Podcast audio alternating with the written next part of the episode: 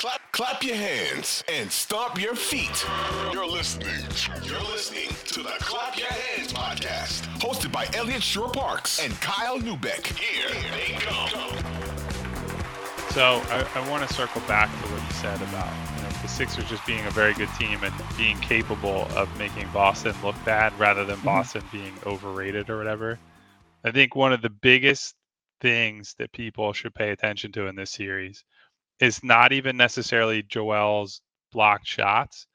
It's the shots that Boston won't take or the Yeah. bad shots that they do take because he's there. I mean, go down the list of guys Jaylen Brown, Jayson Tatum, Derrick White, Marcus Smart, Malcolm Brogdon. Every single one of these guys has gotten to the paint at one point, thought they had a good shot, saw Joel, and either got rid of the ball, stopped dead in their tracks, or took a ridiculous off balance shot that had no chance of going in. Hmm. And that's the difference that he makes. Like, yes, the block shots are great.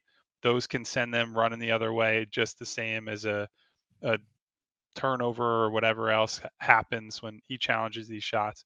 The important thing to note is just that by him just being out there on the floor, he could be seven for 25 from the field. He could be having an awful offensive game.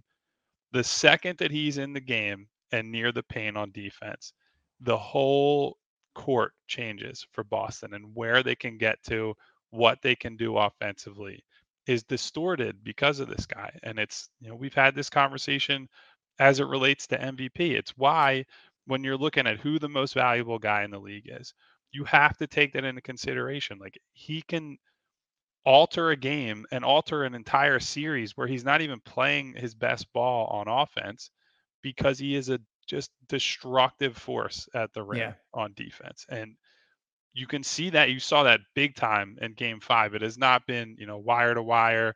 Certainly, as you've already said, the fatigue has been a factor at times, but is, you know, less and less as the series goes on. But that's why I have I think at this point or at all year, finally think that he's at the level of that guy can be the best player on a, a title winning team because NBA's leading scorer, all that stuff's obvious. We've known he's been a great defensive player for so long, but in this spot with an injured knee, i- i- coming back after a two week layoff, to still be able to have that level of defensive impact, that's that's something that people really shouldn't take for granted. There was a moment in the game today, and look, they were probably up like 10 plus points, you know, or if not 14 plus when it happened, because it felt like they they were for the majority of that game.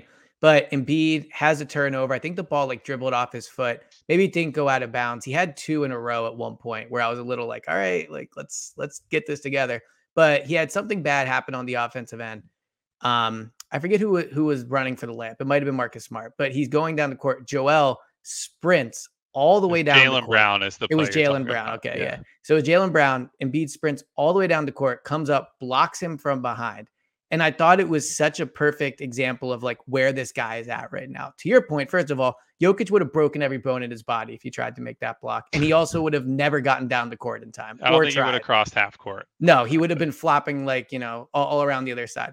But the block itself, I think, was such a perfect encapsulate encapsulation of where Embiid is at right now. Like his team is winning game five. They're up with double digits. The Celtics are the team that's supposed to be like our season's on the line, and they're supposed to be the hustle team. They're the one that has Mr. Hustle Player of the Year, year Marcus Smart, who, by the way, gets away with literally everything. Like he flops, he gets the calls. He smacks Joel in the arm, he gets the call. Like he gets away with so many calls. But that aside, Joel goes and he's and he has that block. And if you think about where Joel was to where PJ yelled at him to where he is now, it's unbelievable how much these last five quarters have meant to Joel from the overtime to these four quarters of how much things have changed. When you watch Joel, like what do you see right now? Like how big do you think tonight was for him? Massive. I mean, look, There you go. I, I think you brought up the brace thing earlier. I think, and this is going to sound stupid, I almost think that that's like, set aside the physical part of it. I think that's almost a sign of like Joel's just saying, I feel right. And I'm going to Yeah. go out there and I'm not going to be encumbered by this. Like it, I can't sit here and tell you I'm not a doctor or Mhm. orthopedic surgeon or anything who could tell you anything about these ligaments You just And whether it's the- articles, or yeah. whether it's the right thing to do for him to take off the brace at this point. But I think mentally it's the right thing. Like he was talking after game four and saying, I had no lift and I'm wearing the brace and this and that. And if it, what he needs to be his best right now is just to shed that and say, no excuses. Like it's, it's, he's it's almost like he's taking it out of his own mind. Like, yeah, mm-hmm. that's gone. I'm not using that anymore. I'm just, I'm Joel Embiid. I'm the MVP. I'm the guy I've been all year. If that's what it took and there's not like a ton of risk associated with it, then great. Whatever he needs to do to be in that state of mind, because clearly they're such a different team when he is aggressive and taking it to teams. And that can mean different things. Like I, I don't even think it was all scoring tonight for him. Like clearly the defensive stuff we talked about, but he made some great plays as a passer, you know, yep. pick and rolls with James where he's seeing somebody double him pretty quickly, turning and firing a pass out to a guy on the wing or in the corner. I just thought he played with a I'm going to hit them first mentality. I thought the whole team did that. You certainly saw that with guys like PJ Tucker, who I wrote in the recap tonight. It feels like every play he makes is just a soul crushing play. Yeah. Like it, I would just, it would be so infuriating to play against that guy where you don't think he's doing all that much for a long period of time.